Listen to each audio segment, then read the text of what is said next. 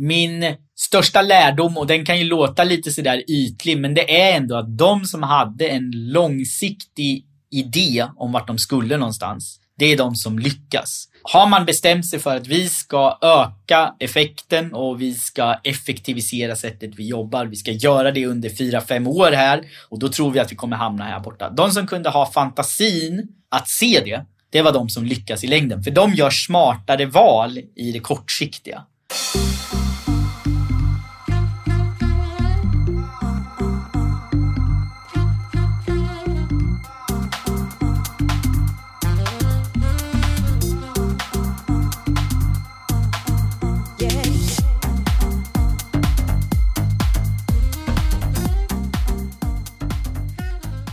Välkommen tillbaka till Digital marknadsföring med Tony Hammarlund. Det här är en podd där jag intervjuar branschexperter och marknadsförare för att lära mig mer om digital marknadsföring. Mitt mål med podden är att bli en bättre marknadsförare och samtidigt dela med mig av intressanta samtal med några av Sveriges bästa marknadsförare. Vad är det egentligen som utmärker framgångsrika marknadsorganisationer idag? Det kommer du få höra om i veckans avsnitt. Med mig för att prata om det här har jag Johan Johansson som är seniorstrateg på mediebyrån Karat som ingår i Dentsu. Han har under fem år genomfört mer än 400 timmar djupintervjuer med personer på över 20 bolag i olika storlekar. Han har pratat med allt från marknadsförare och marknadschefer till analytiker och nu delar han insikterna från det här arbetet här i podden. Undersökningen gjordes under hans tid som analytiker och strateg på systerbyrån Merkel. Johan har tidigare bland annat arbetat med Hans Roslins stiftelse Gapminder och har varit med i Framgångspodden där han pratade om att förbättra sitt analytiska tänkande samt skapat en kurs i Framgångsakademin med samma tema. Johan och jag pratar i avsnittet om undersökningen och de fem områden han har hittat som utmärker framgångsrika marknadsorganisationer, samt de insikter och lärdomar han tog med sig från det arbetet. Han berättar allt från hur framgångsrika marknadsteam löser problem och strukturerar sina team, till varför systematiska processer är så avgörande samt hur de tänker kring teknik och ser till att den verkligen används. Du får dessutom höra om vilka företag som finns med i undersökningen, hur undersökningen och intervjuerna gjordes, de 13 områden som ingick i analysarbetet, vad som förvånade Johan mest bland insikterna, varför processer är den lägst hängande frukten, hur bra team arbetar med byråer och konsulter, teknikens roll och vad som var viktigast och en massa mer intressanta insikter. Vi gräver ordentligt i resultatet från undersökningen och Johan delar även mycket av sina insikter kring de olika områdena. Däribland hans främsta lärdom från undersökningen samt ett antal insikter från vad de som inte lyckas lika bra gör. Helt enkelt ett intressant samtal om några av nycklarna till att skapa en framgångsrik marknadsorganisation. Så jag hoppas att du gillar avsnittet. Du hittar som vanligt länkar till allt vi nämner i poddenlägget på tonyhammarlund.io. Och efter länkarna hittar du även tidstämplar till olika sektioner i intervjun. Innan vi kör igång så vill jag även passa på att presentera e-commerce recruit som är sponsor och jobbpartner till både podden och nyhetsbrevet. Om du ska anställa inom digital marknadsföring eller e-handel så är e-commerce recruit experter på att hitta specialistkompetenser inom just de här områdena. Med Sveriges största nätverk av e-handelskompetenser så hittar de garanterat din nästa stjärna. Gå bara in på e-commercerecruit.se och ta kontakt med dem om du vill ha hjälp med rekrytering eller headhunting. Tack e-commerce recruit för att ni är med och sponsrar podden. Nu kör vi igång och Johan börjar med att förklara vad undersökningen går ut på och hur det kommer sig att han gjorde den. Du, jag har spenderat tid på fältet och jag har lärt mig ett och annat och det är det jag vill dela med mig av idag. Och jag tyckte det var superkul att du hörde av dig för att det här känner jag att jag behöver dela med mig av också. Jag kan inte sitta på de här insikterna utan det måste ut där i världen. Hur kommer det sig att du har gjort så här många djupintervjuer? Vad är meningen med den här typen av undersökningar? Okej, då kanske jag måste ta det tillbaks lite och ge dig ett, ett exempel för liksom, hur det kan se ut där ute. Och tänker, du vet, ibland när man har eh, jobbat med en kund ett tag, de har gjort några kampanjer kanske och så ska man sammanställa lite rekommendationer. Och så märker man kanske att nej men eran sajt är jäkligt långsam och ni liksom matchar inte kreativet med landningssidan. Du vet, sådana här ganska basic prylar liksom säger man fixa det och så, så kör vi en kampanj till. Och så kommer man tillbaks efter en månad liksom och märker att de har inte fixat någonting. Den här sidan är långsammare än förut. Kreativen är ännu mer random än tidigare. Då börjar man ju ana oråd. Va? Vad är det som gör att ni inte kan agera på de här rekommendationerna? Det finns någonting bakom kulisserna som hindrar dem. Och eh, jag har varit superintresserad av att ta reda på just det. Vad är det som gör de som är riktigt bra på det här med marknadsföring riktigt bra. Och vad är det som håller tillbaks de som liksom inte lyckas? Det handlar ju inte alltid bara om en pixel här eller där eller liksom en bra copy, utan ibland är det större saker. Så att det är därför jag ville ta reda på just det. Men vad går undersökningarna ut på? Vad är det du, du försöker ta reda på? Den här approachen som vi har, maturity assessments eller mognadsanalyser, det är ingenting som jag hittar på enkom, utan det är en approach man kan ha när man vill jobba med att systematiskt förbättra någonting. Och i mitt fall har det ju ofta varit kopplat till marknadsföring. Idén är att det är väldigt viktigt att ta reda på vart man står idag för att kunna ta fram en tydlig roadmap vart man vill någonstans. Och då behöver man ju analysera nuläget. Och då gör vi ofta mycket intervjuer och inläsning. Hur gör man idag? Vad har man för utmaningar? Hur gör man kampanjer? Hur mediaplanerar man och så vidare? Då får vi en ganska bra bild av hur mogen en organisation är. Och eh, där har varit ett oerhört spännande arbete. Att lära känna organisationerna på det sättet. Istället för bara, här är en brief, gör en kampanj. Men vad är det du tittar på i den här typen av maturity test då? Då brukar jag försöka vara tydlig och säga, det här är ju ett angreppssätt som man kan använda om man till exempel vill ta reda på hur duktiga är vi på att jobba med analys? Men också hur duktiga är vi på att jobba med digital marknadsföring? Eller kanske all vår marknadsföring? Så det är viktigt att tänka att det handlar snarare om ett angreppssätt och sen så är det olika områden organisationen vill förbättra. Så vi kan titta på en kunds förmåga att omsätta analys till värde. Liksom. Hur jobbar man med det idag? Hur omsätter man insikter till liksom, något man kan agera på? Men också hur jobbar man med marknadsföring overall idag? Och, ja, så lite sådär, det är ett angreppssätt så får man välja vilket område man nyttjar det på. Då. Google har någon typ av sånt här test också? Absolut. De har ett eh, test som de kallar för Digital Marketing Maturity. Och idén är precis densamma. Jättebra test som man kan köra. Det är ett så self-assessment test, så man kan göra det online. Mycket handlar ju om hur man använder just deras teknik för att göra bra marknadsföring. Och det är ju superpraktiskt om man använder mycket av deras teknik. Men oftast så liksom eh, stöter vi på kunder som kanske har mycket mer komplexitet, de har fler verktyg. Eller så är det kunder som inte alls använder deras verktyg. Och då bör man ju fortfarande kunna göra den här typen av assessments. Så, så det som vi brukar göra är inte liksom kopplat till ett specifikt verktyg på det sättet. Men i de här intervjuerna som du har gjort här, vilka områden är det du har tittat på?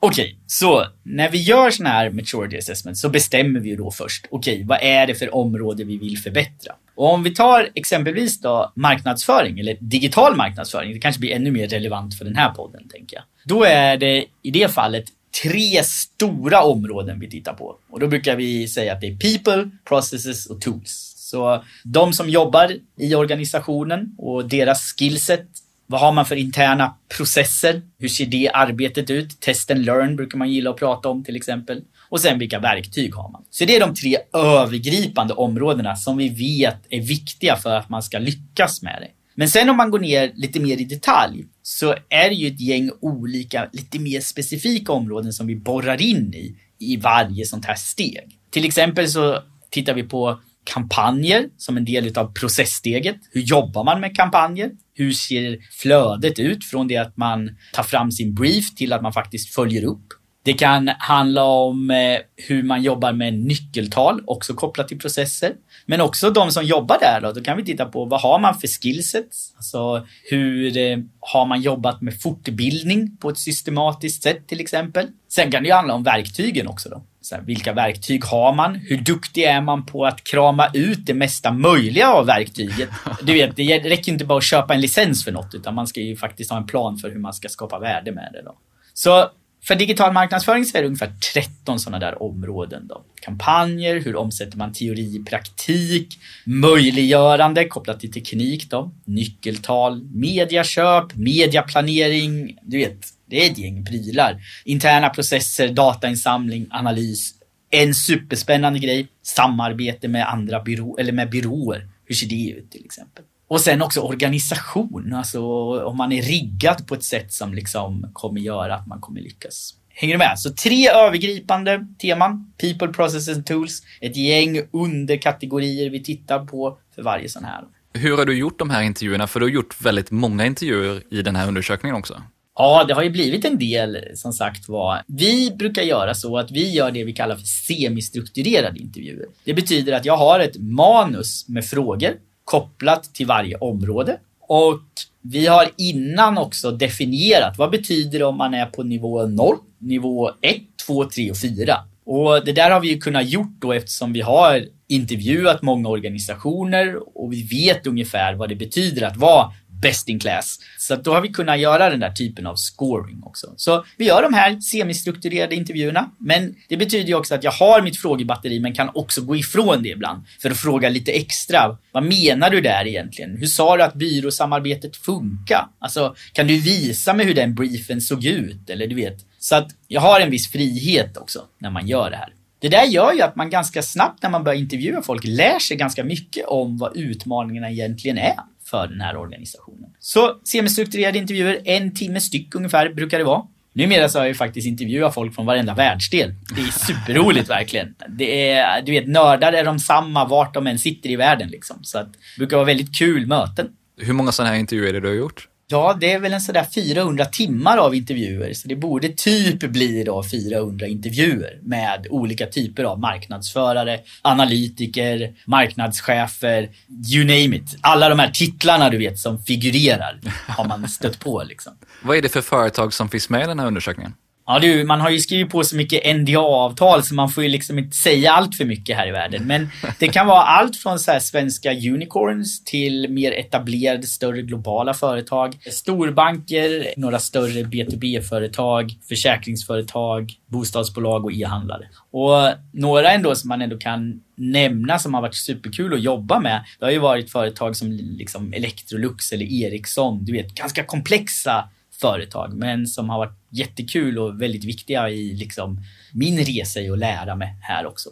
Under de här intervjuerna, vad var det som du såg som utmärkte de företag och marknadsteam som var riktigt framgångsrika? Ja, det här är ju superspännande. Det här kristalliserade sig sakta men säkert kan man ju säga. Även om man märker för varje företag man intervjuar vad deras unika utmaning är och när man följer dem över tid så ser man också vad det är som driver framgång hos dem. Så var det när man liksom slog ihop allt det här som, som jag upptäckte att det, det ändå fanns sådär en, eh, du vet, en eh, par gemensamma områden. Och jag vet att vi ska snacka lite mer om de här specifika områdena. Men det handlar ju om allt från hur de löste problem till vilka processer de hade, vilka team de hade på plats, hur de jobbar med teknik och hur man jobbade med något som vi kallade för enablement and adaptation. Hur man verkligen kramar ur värde utav den teknik man hade.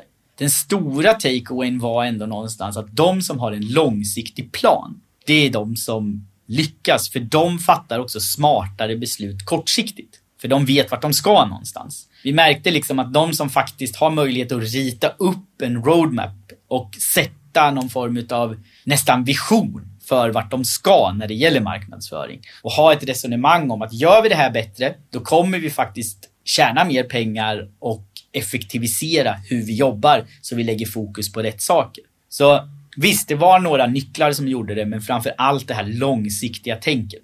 Att komma ifrån att det handlar om att leverera nästa kampanj bara. Och det här spelar då ingen roll om det är startups som du var inne på eller om det är den här typen av större företag som du nämnde som Electrolux och Ericsson? Nej, det var gemensamt för, för alla oavsett storlek, budget eller komplexitet. Hur har du definierat vad som är framgångsrikt i den här undersökningen?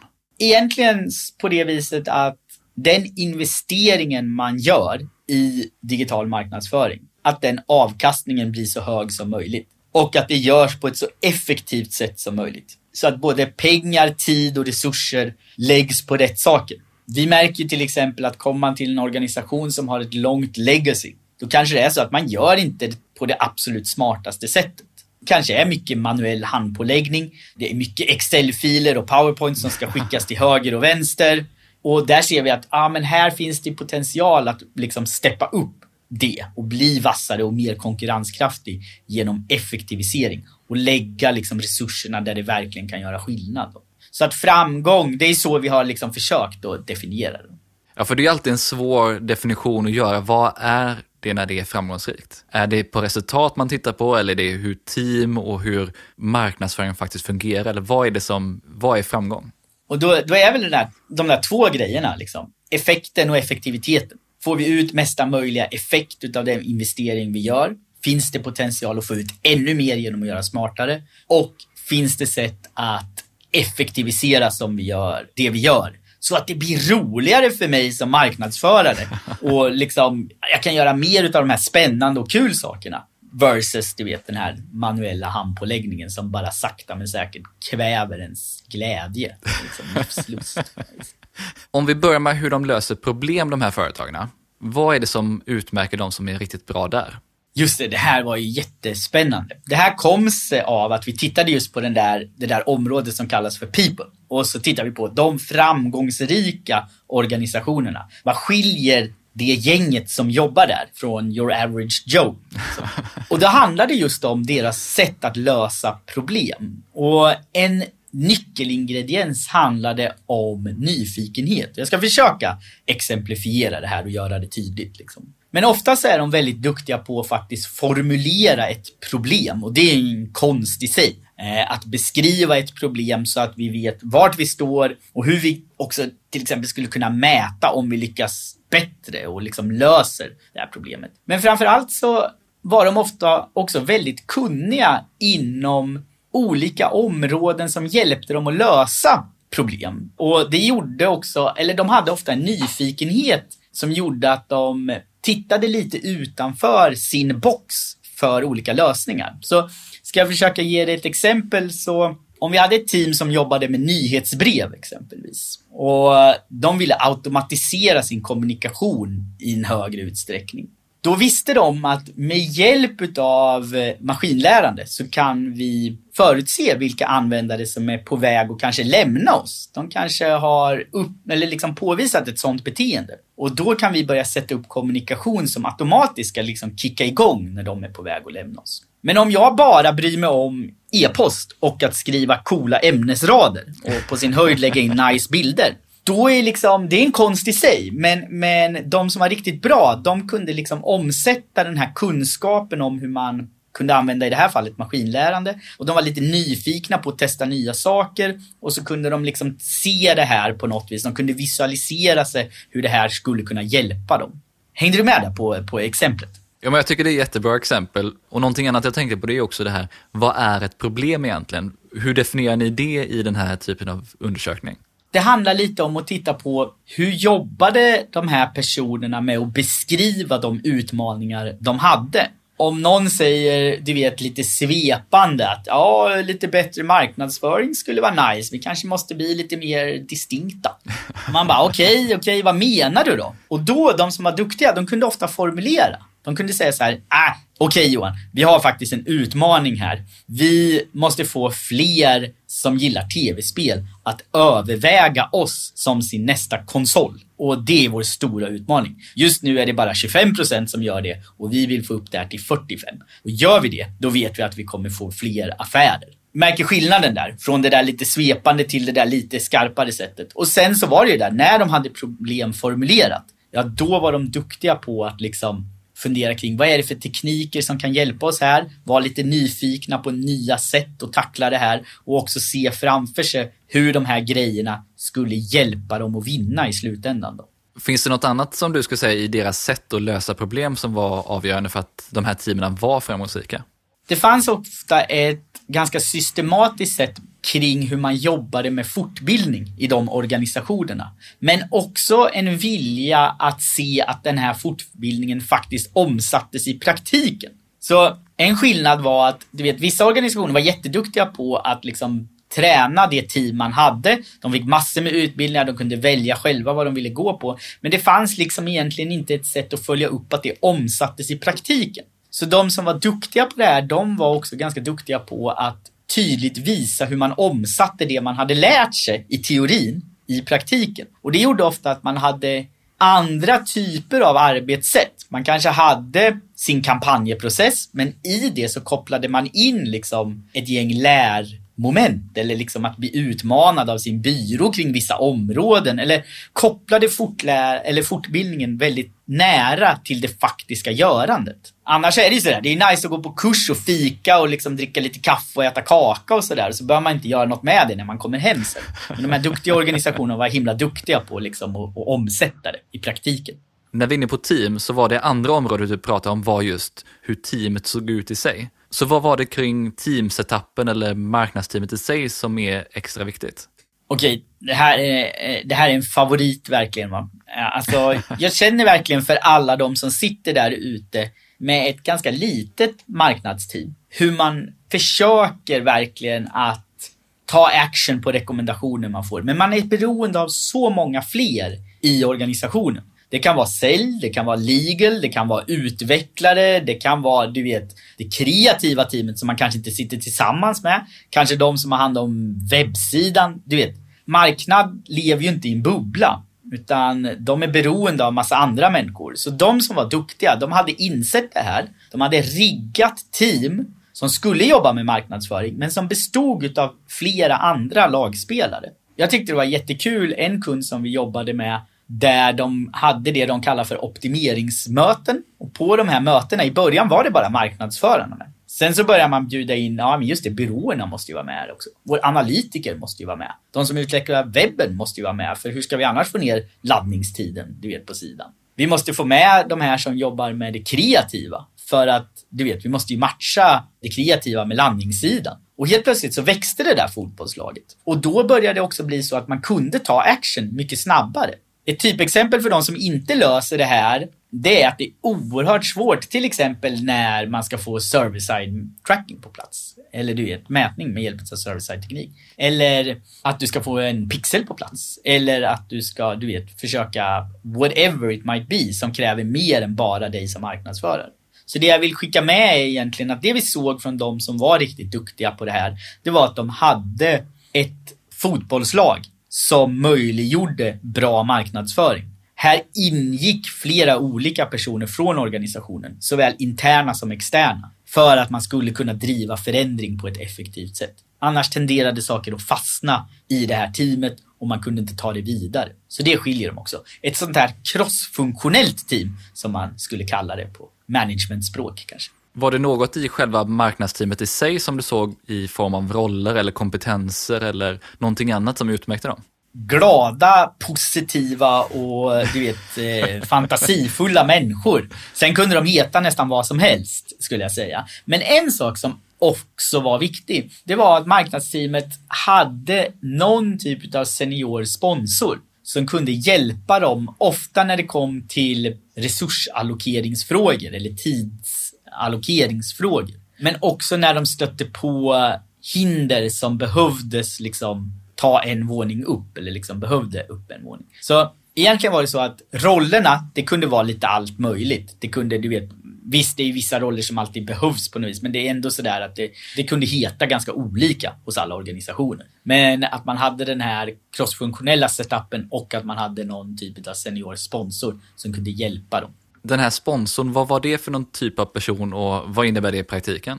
ofta kanske någon typ av eh, chef, marknadschef, eller det kunde vara säljchef också, men, men ofta en marknadschef som var lite sådär halvt om halvt delaktig. De kunde vara med på de här mötena och sitta och dricka lite kaffe och, och kanske skriva på något jobbmail. Så att de behövde liksom inte vara delaktiga i allting. Men när den här gruppen stötte på problem som man själv inte kunde lösa, då kunde de liksom driva på. Och om jag ska ge något sånt där exempel så, säg till exempel när marknadsteamet behöver ha tid av utvecklarna för att något måste ske i appen för att det här ska liksom, eh, man ska kunna lösa det problemet man står inför. Då är det så att marknadsteamet har liksom inte rådighet över utvecklarnas tid. Men då kan de få hjälp av den här seniora sponsorn som kan gå till den som har ägandeskap över liksom backloggen och, utvecklaren och säga jag behöver 20 procent av en utvecklare nu i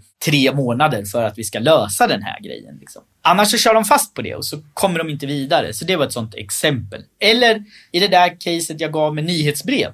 Att gänget som gjorde nyhetsbrev behövde ta fram en modell som skulle prediktera om användare var på väg att lämna oss. Ja, då kanske den här seniora sponsorn behöver gå och be om de resurserna i data science-teamet om man har ett sånt. Eller gå till byrån och säga vi måste bygga det här och se till att det kommer loss pengar så man kan göra det. Liksom. Lite de grejerna. På tal om byråer, de här som var riktigt framgångsrika, hur jobbade de med externa konsulter eller byråer? Det kanske låter, du vet, så här catchigt nu, men de hade verkligen en så här one team approach. Det är strunt samma om du sitter på en byrå eller om du är anställd hos oss. Du är en i laget för att vi ska lösa de här problemen eller utmaningarna vi står inför. Det betyder att vi vet att oftast är det inte en punktinsats du behöver göra, utan du behöver vara med över viss tid. Och du behöver vara en del i de mötena vi har och du är bara en ytterligare anställd vi har. Så de hade den approachen och det gjorde att man också la mycket mer tid på att få ihop det här laget. Att göra folk delaktiga istället för att man kommer och säger Hej byrå, gör den här kampanjen med de här kreativen. Hej då! Utan då var man liksom med under hela resan på ett annat sätt. Så det skiljer de organisationerna som gör det här bra. De ser ofta på sina externa parter som att de bidrar i ett pussel de ska försöka få ihop. Och de är en del av teamet, precis som att de skulle vara anställda. Och de är inte utförare, utan de är en samarbetspartner. Det finns en övertro på att liksom man ska polera den perfekta briefen, skicka den till en byrå så ska de bara göra liksom. Och det är kanske inte det optimala sättet. Det visade sig inte vara det för de som var riktigt duktiga. En sista sak som jag har tänkt på som handlar om hur man ska tänka kring det här med byråer och konsulter. Det är att såklart gör de en del av teamet och värdet i det är också att de sitter ofta på oerhörda expertkunskaper som är svåra för liksom oss som organisation ibland att bygga. De kan kanske väldigt mycket om väldigt specifika saker. Och att få dem som en del i teamet och en del, liksom, att vara med tidigt i processerna, det visar sig ha ganska stora effekter när det kommer till effektivisering. Om de är med tidigt med sina hjärnor så kommer vi få ett bättre slutresultat än att de kommer in för sent. Sättet att göra det på är att se dem som en i fotbollslaget som ska vara med från början. Och det man dessutom får med sig är ju den här kunskapsdelningen, att man faktiskt får med sig och kan hämta in lite av det i sitt eget team, kontra att man bara skickar ut en brief och får någonting producerat. True that. Du pratar från experience här. Innan jag och Johan fortsätter prata om insikterna från undersökningen så vill jag passa på att tipsa om det nyhetsbrev jag varannan vecka skickar till tusentals marknadsförare. Ett nyhetsbrev som gör det enklare att hålla koll på allt som händer inom digital marknadsföring. Och inte minst vad det innebär för dig som marknadsförare. Istället för att hålla koll på en mängd olika sajter, nyhetsbrev och andra källor så får du det viktigaste kurerat och analyserat. Och det av en panel som består av några av Sveriges ledande experter. Så nyhetsbrevet är helt enkelt allt du behöver för att hålla dig uppdaterad om vad som händer inom digital marknadsföring. Och du får även tillgång till en community där du kan diskutera nyheterna. Om du inte prenumererar än så skriver du enkelt upp det på min webbsida och du hittar självklart länk i poddenlägget. Nu hoppar vi tillbaka in i intervjun med Johan. Det tredje området du pratade om var det här med systematiska processer. Vad innebär det? Okej, det här låter ju som det roligaste av alla områden. Systematiska processer. Det är inte som man trillar av stolen. Men vi märkte att de som var riktigt bra, de hade ofta en ganska tydlig och dokumenterad process för hur de jobbar. Låt mig ta ett exempel som handlar om det här med hur man genomför en kampanj. Kunder vi kom till som var ganska i början av sin resa på något vis, de hade väldigt sällan ett strukturerat sätt att göra det här.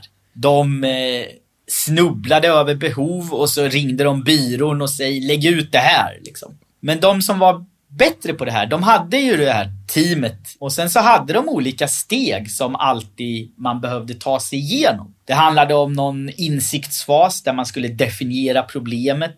Det handlade om att samarbeta kring en brief då, så att alla var med på tåget. Det handlade om att ta fram exempelvis de kreativa materialen. Vilka människor var tvungna att vara med då? Och vad var de olika ansvarsområdena? Hur skulle feedback-loopen se ut där också? Och sen hade man ofta någon sån där QA-process, Quality Assurance, du vet om vi trycker på play kommer allt funka, är landningssidan rätt och du vet alla sådana grejer. Och sen så hade man också en idé om hur man skulle jobba med pågående optimering av befintlig kampanj. Och sen hur man skulle införliva lärdomar från den här kampanjen i nästa arbete. Eller skala det så att fler marknader kunde ta del av det. Och då när man kom till de här som var duktiga, då hade de ofta, du vet, så här jobbar vi. Och så kunde de rita upp det. Och så kunde de också rita upp ansvarsområden för de olika personerna som var delaktiga. Så en systematisk process handlade många gånger om att ha den dokumenterad och att var duktig på att definiera, analysera, förbättra och följa upp. Egentligen. Du vet, det är inte det sexigaste i världen, men det här skulle jag säga är det som kostar minst, men gör mest nästan. Så har du liksom inga mer pengar nästa år, det ska bli lågkonjunktur, allt är skit, du kommer liksom få flytta till en tvåa istället för din snäsiga femma. Du kan fortfarande förbättra processerna. Du kan fortfarande hitta bättre och mer strukturerade sätt att jobba på. Det kostar dig ingenting. Det kostar bara att du ska liksom sätta dig ner och tydliggöra det. Så ja, det här med systematiska processer är nog den lägst hängande frukten. Det här är ju någonting som du är inne på, det är inte så sexigt och det är samtidigt också, det är någonting som många pratar om, men det är inte det roligaste. Och jag vet inte varför vi inte får styr på det här, men kanske är det någon sådär idé om att du vet, det vi sysslar med är en väldigt kreativ pryl. Det ska bara komma inspiration från ingenstans och sen så bara händer det bra kampanjer. Det är ju inte så va. De som gör det här bra har ofta ett väldigt strukturerat sätt att jobba på. Man sätter ramar och tydliggör liksom olika ansvarsområden. Och hittar ett sätt också att följa upp och ständigt lära sig. Att ha en plan för det. Och jag vet inte hur många kunder vi har intervjuat som liksom är så här, ja vi gör ju uppföljning men det kommer vi inte ihåg sen. Och så följer man upp liksom hur de har försökt att införliva insikter och märker att de gör ju samma sak, du vet, tre år senare utan att ha lärt sig liksom. Ni ska ha loggan i början på filmen när ni gör något på Metas plattform. Och de bara, jo vi vet, men ni sa ju det för ett år sedan, men det har inte blivit så bara. Du vet. Var det någonting som du såg var extra viktigt att systematisera? Det var just den där delen. Hur tar vi lärdomarna vidare till nästa gång vi gör någonting? Och det där steget som jag pratade om där man liksom ska definiera själva frågeställningen. Alltså vad är det vi ska försöka lösa med den marknadsföringen vi liksom ska göra eller den kampanjen vi ska göra. De som kunde strukturera det, den här problemdefinitionen gjordes baserat på det man har lärt sig eller kan. De var ofta väldigt mogna i sitt sätt att arbeta generellt. De grundade alltid sina åtgärder i faktiska affärsutmaningar. Sen är ju en annan väldigt positiv effekt av att göra det här, det är ju också att när man väl får in nya medlemmar i sitt team så är det otroligt mycket enklare att göra den onboardingen och att få dem att börja producera också. Verkligen. Det blir ju, man blir lite stolt när man kan visa upp det där. Kanske då som, du vet, marknadschef eller något så här. Att, du vet, så här jobbar vi och du kommer vara viktig här och här och här. Liksom. Jag är oerhört strukturerad. Jag tror så här att just det där är ett ganska bra exempel på hur man kan mäta om man är framgångsrik här. Hur snabbt går det att omborda någon? Hur strukturerat är det arbetssättet man har? Liksom. Bra reflektioner. Och dessutom så blir ju rekryteringen mycket enklare om man vet hur man faktiskt jobbar så man kan säga exakt vad det är den här personen ska göra. Ja, vi petar verkligen folk i ögonen här va. Få ordning på era processer va. Dokumentera dem. Se till att de har den här enklaste, enklaste strukturen. Definiera, analysera vart ni står, ta fram förslag för att förbättra, hitta ett sätt att följa upp hur det har funkat och införliva det nästa gång. Gör det så kommer ni liksom bara segla igenom den här lågkonjunkturen som vi snart står inför. Eller är mitt i. Område nummer fyra är teknik och automation. Så vad var det som du såg kring hur de jobbade med tech och automation och automatisering? De som var riktigt framgångsrika. Just det. Time to get nerdy nu då. Nu får du hålla i det. Men det vi märkte var att ofta så fanns det en eller ett par personer i organisationen som hade ganska god kunskap kring det man lite slarvigt skulle kunna kalla för Martech. Olika teknologier som krävs för att göra bra marknadsföring. De här människorna var också då väldigt duktiga på att rita upp vad är det för olika bitar vi behöver för att lyckas med den långsiktiga visionen eller idén vi har. Som handlar om att generera mer effekt och göra det på ett effektivare sätt. Det här var personer som förstod teknik men också marknadsföring. Och de kunde då få ihop det där pusslet på ett sätt som gjorde livet för your average marknadsförare i organisationen mycket roligare. För de hade det de behövde. Och det gjorde också att de här personerna tänkte mycket på hur ska vi få ihop de här olika burkarna och verktygen vi har. Och tittar vi på de som inte var lika vassa på det här så satt de ofta med ett omöjligt pussel att lösa. De hade olika verktyg för olika saker som hade köpt in av olika personer på olika marknader och det gjorde bara komplexiteten helt omöjlig till sist. Någon satt på ett CRM på ena marknaden och någon hade ett annat och någon hade inte det och du vet, det fanns liksom ingen ordning och reda här. Va? Så här såg vi att ofta fanns det någon nyckelperson eller några som kunde rita upp den här större visionen och hur olika verktyg skulle ta dem dit. Man var ganska väl medveten om fördelar och nackdelar med olika verktyg. Och det var inte ovanligt att man också jobbade ganska mycket med olika typer av så här molntjänster, cloudtjänster som ett sätt att lösa det pusslet man stod inför. Det kunde vara Amazon eller det kunde vara Google Cloud till exempel. Ofta så var det så där då att de visste att vi kommer inte kunna utveckla massa smarta grejer, men vi kan liksom ta hjälp av alla de här snygga verktygen som finns i de här olika erbjudandena för att göra det vi behöver. Så den interna kompetensen var egentligen det viktiga i den här teknikstacken? Det skulle jag säga, någon som hade möjlighet att överblicka och göra lite val. Alltså, ibland var det också sådär att vi såg de som inte var lika mogna, där var man orolig för att göra val, att committa till liksom en textack exempelvis. Man skulle ha lite utav allt, överallt och hela tiden liksom. Och det gjorde bara att det blev rörigt för alla. Vi kanske skulle testa ett nytt e-postverktyg också. Eller vi kanske skulle, du vet, istället för att verkligen, nu har vi det här. Det jackar ihop på det här viset. Och så får vi bygga med det vi har. Det var ofta liksom, den här personen var en nyckel och att den personen också vågade och kunde ta lite val visade ofta sig ge ökad effektivitet i slutändan. Men om vi pratar rent om tekniken, fanns det något speciellt i deras Martech stack som du skulle säga som var extra viktigt? Kanske framför allt att den kunde möjliggöra mer automatiserad praktik. Och jag ska försöka förklara här. Om man exempelvis då ville uppnå ett effektivare sätt att identifiera segment så kanske man insåg att ja, om vi kan använda en maskinlärande modell på den data vi har om när människor till exempel köpte biljetter till våran festival då kanske vi kan lära oss vilka människor som köper biljetter när. Och på så vis också kanske hitta nya segment som vi inte hade tänkt på tidigare. Och för att åstadkomma det så behöver vi liksom, ja, men vi behöver kanske få in all datan i någon databas, typ BigQuery och så kanske vi behöver kunna skriva någon SQL-fråga och så kanske vi kommer behöva använda BigQuery ML för att modellera och sen så behöver vi kanske kunna aktivera det här sen i våra köpplattformar eller något sånt där. Man behövde liksom eh, kunna få till den helheten. Nu är jag ute på djupt vatten här va. Nu är det verkligen, nu får man, nu får man som lyssnare, du som lyssnar på det här får verkligen ta i nu va. Men jag hoppas du förstod att man såg att det fanns potential för automatisering och effektivisering i hur man kan jobba. Och då så hade man olika pusselbitar i sin techstack som gjorde det möjligt. Och då var ofta de här cloud-erbjudandena ganska kraftfulla. För där fanns hammare, spik och skruvmejsel. Liksom. Ja, för just automatisering är ju ett av de hetaste orden inom marknadsföring, utöver då möjligtvis AI. Och vi kanske bara kan ta ett steg tillbaks där. Och så kan vi säga så här, alla industrier mer eller mindre berörs ju utav automatisering. Så är det inom verkstadsindustrin så kommer det att påverka det du gör och vad du kommer göra de närmsta åren. Och detsamma gäller ju inom marknadsföring.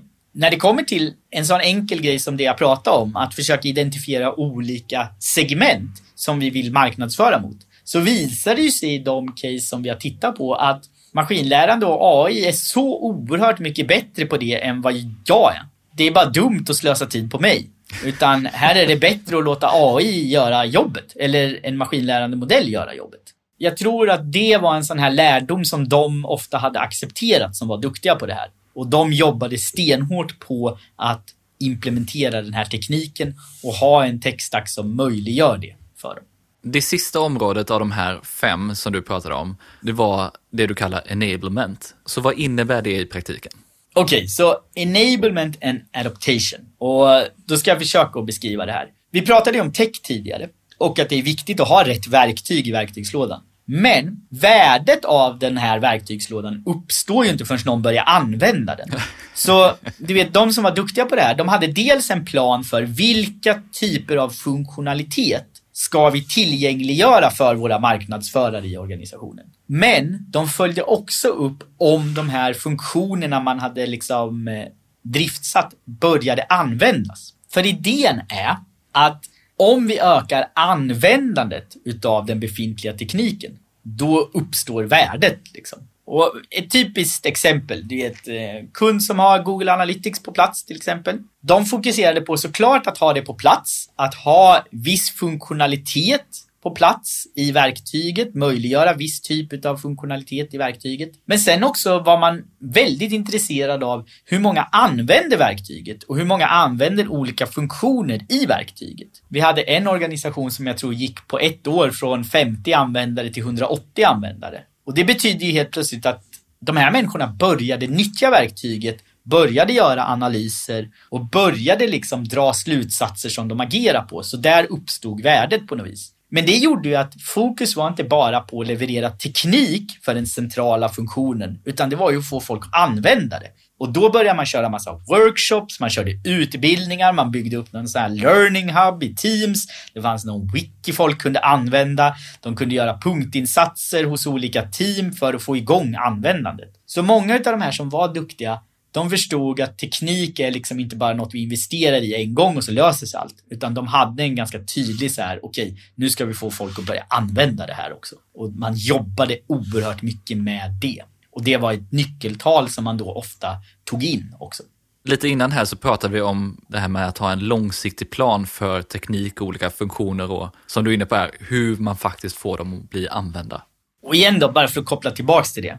Min största lärdom, och den kan ju låta lite sådär ytlig, men det är ändå att de som hade en långsiktig idé om vart de skulle någonstans, det är de som lyckas. Har man bestämt sig för att vi ska öka effekten liksom, och vi ska effektivisera sättet vi jobbar, vi ska göra det under fyra fem år här och då tror vi att vi kommer hamna här borta. De som kunde ha fantasin att se det, det var de som lyckas i längden. För de gör smartare val i det kortsiktiga. Och där är på något vis sant för de organisationerna vi tittar på. De som är duktiga på att föreställa sig framtiden är de som vinner i längden. De andra lirarna kommer försöka släcka bränder hela tiden. De kommer investera felaktigt och, och liksom inte hamna där de skulle behöva för att vara så konkurrenskraftiga som de skulle behöva vara.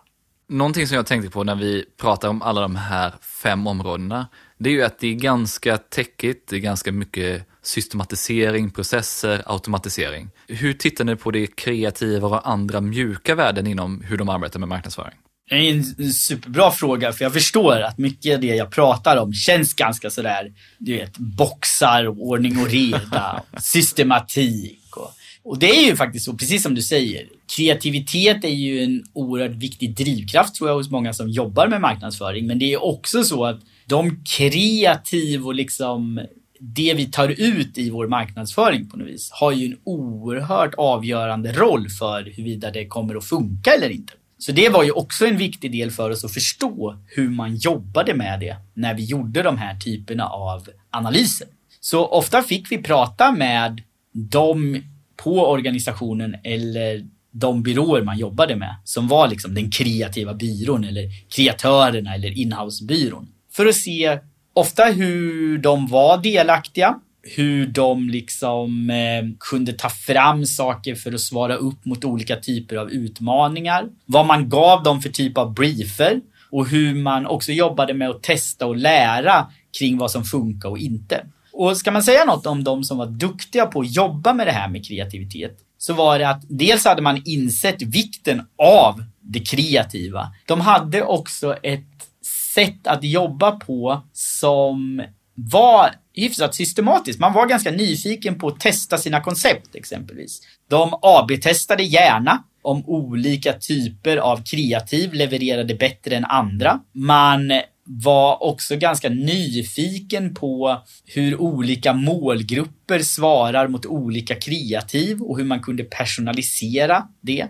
Och jag skulle säga att vi märkte att de kreatörerna som hörde till de mer mogna organisationerna, de var det som man kanske lite klyschigt kallar för ganska datadrivna kreatörer. Det höll de inte tillbaks utan det bidrog till deras kreativitet för de kunde förstå människor och användare på ett mycket mer raffinerat sätt. Och de älskade att testa om det som funkar verkligen, eller det som de gjorde funkar och sådär. Långt svar, men jag hoppas att du fick med dig någonting där i alla fall. Det här är ju jättekul att höra, för det här är ju någonting som man som marknadsförare tänker på. Jobbar man verkligen på ett bra sätt med det kreativa i marknadsföringen? Att inte bara tänka tech, automatisering, hur använder vi AI, utan också hur blir vi faktiskt bättre på att jobba kreativt, skapa bättre innehåll, skapa bättre marknadsföring i sig? Det var ju viktigt, jag menar de här kreatörerna måste ju vara med i det där teamet man har. Det är inte två separata funktioner, utan de måste ju tillsammans när vi har en varumärkesplattform så måste ju den stödja även marknadsföringen. Och du vet, hur ska långsiktig kommunikation se ut? Hur ska den kortsiktiga kommunikationen se ut? Har vi omsatt det liksom? Hur gör vi på bästa sätt i de olika plattformarna? TV är en sak, YouTube är en annan, Metas är en tredje, online video. Du vet så här, hur ska vi se ut i de här olika sammanhangen? Att det var en viktig del av det här teamet. Den kunskapen är en viktig del av det här teamet. De får inte sitta för sig själva och göra det. Liksom.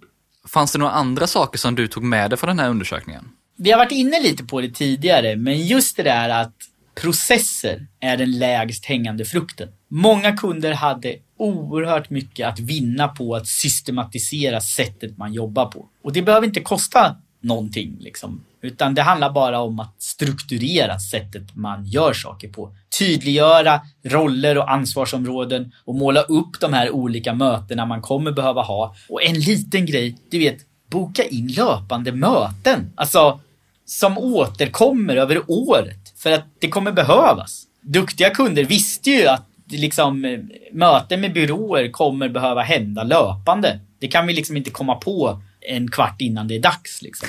Så att systematik, liksom, ordning och reda. Och den andra grejen är att jag tror att när vi tittar på de som har varit duktiga på att automatisera och att effektivisera så misstolkar en del det till att okej, okay, marknadsteamet behöver inte mer pengar utan de har ju effektiviserat något här. Det är snarare att helt plötsligt kan de börja lägga sina hjärnor och sina, sin tid och resurser på saker som skapar ännu mer värde. Så kronorna man investerar blir ännu mer värda. Och den där diskussionen fick vi ha ett par gånger. Att effektivisera betyder inte alltid att du sänker budgeten. Utan det är bara att budgeten kommer jobba hårdare för dig. Du får ut mer av varje krona. Och jag tror så här, det som jag ser framför mig ändå, det är att de kunder som verkligen väljer att fokusera på automatisering, att spida upp den processen, att nyttja den typen av tekniker. De kommer kunna jobba fyra dagar i veckan istället för fem och fortfarande vara mer lönsamma och mer konkurrenskraftiga på marknaden.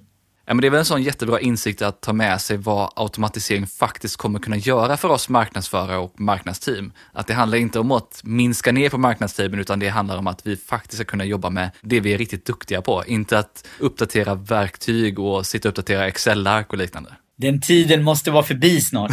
Eh, jag kan inte titta min dotter i ögonen och säga att det är det jag gör om dagarna. Liksom. Vad var det som förvånade dig mest i de här intervjuerna? Det är nog hur lika stora och små företag var ändå, trots allt, när det kommer till vad som håller dem tillbaks. Jag sa ju i början här, people, processes and tools. Och det är det som är utmaningen oavsett om du är en stor global jätte eller ett litet startup som liksom är på G och göra succé. Så är det de här tre dimensionerna som är möjliggörarna på något vis. Och att de här lärdomarna vi har fått faktiskt kan nyttjas oavsett storlek på organisation. Och det märker jag nu när jag är ute och pratar med nya kunder och också kunder som vi gör den här typen av studier för just nu. Jag avslutade ett sådant arbete förra veckan. Det vi har lärt oss när vi har jobbat går att omsätta i praktiken oavsett storlek många gånger. Om vi tar en sån där grej som, som handlar om, du vet, att få ihop teknikpusslet. Det är relevant oavsett om du är liten eller stor. Komplexiteten är såklart högre när du är stor, många gånger. Men utmaningen är ofta densamma. Hur ska vi få hjälp med att få till det här pusslet? Om vi är små, då kanske vi inte kan anställa någon jävla Martech-ninja som ska lösa det här. Men då kanske vi har en byrå som kan hjälpa oss med att orkestrera det här pusslet för oss. Är jag stor och komplex då kanske jag har ett litet fotbollslag av marktech-ninjer som ska få ordning på det här. Men jag kanske också kommer behöva byrån för att få ett utifrån perspektiv. Så att jag tror att de insikterna vi har, att de faktiskt kan vara användbara för små, alltså oavsett om du är liten eller stor. Att, att angripa den här utmaningen man kanske har genom ett sånt här systematiskt mognadsanalysprojekt. ja, men det, det funkar för de flesta liksom. Det är ett bra sätt att, att, att, att bli bättre, helt enkelt. Det där var Johan Johansson, senior strateg på Karat. Jag håller tummarna för att det finns många insikter du kan ta med dig och kanske använda för att utveckla ditt marknadsteam eller hur ni arbetar med kunder. Jag har i alla fall mängder med anteckningar. Tipsa gärna någon du tror kan tycka om det här avsnittet och podden och glöm inte av att prenumerera i din poddapp. Dela också gärna dina tankar i en kommentar, ett inlägg eller ett DM. Du hittar som vanligt länkar till allt vi nämnde i poddenlägget på tonyhammarlund.io. Har du några frågor, idéer för framtida avsnitt eller vill sponsra så är det bara att mejla på tony.hammarlund.io eller skicka ett DM på LinkedIn. Jag vill även passa på att tacka Mikael Lindberg på Better Waves som hjälper till med att producera den här podden och stå för musiken. Vi hörs snart igen med fler intressanta gäster och ämnen.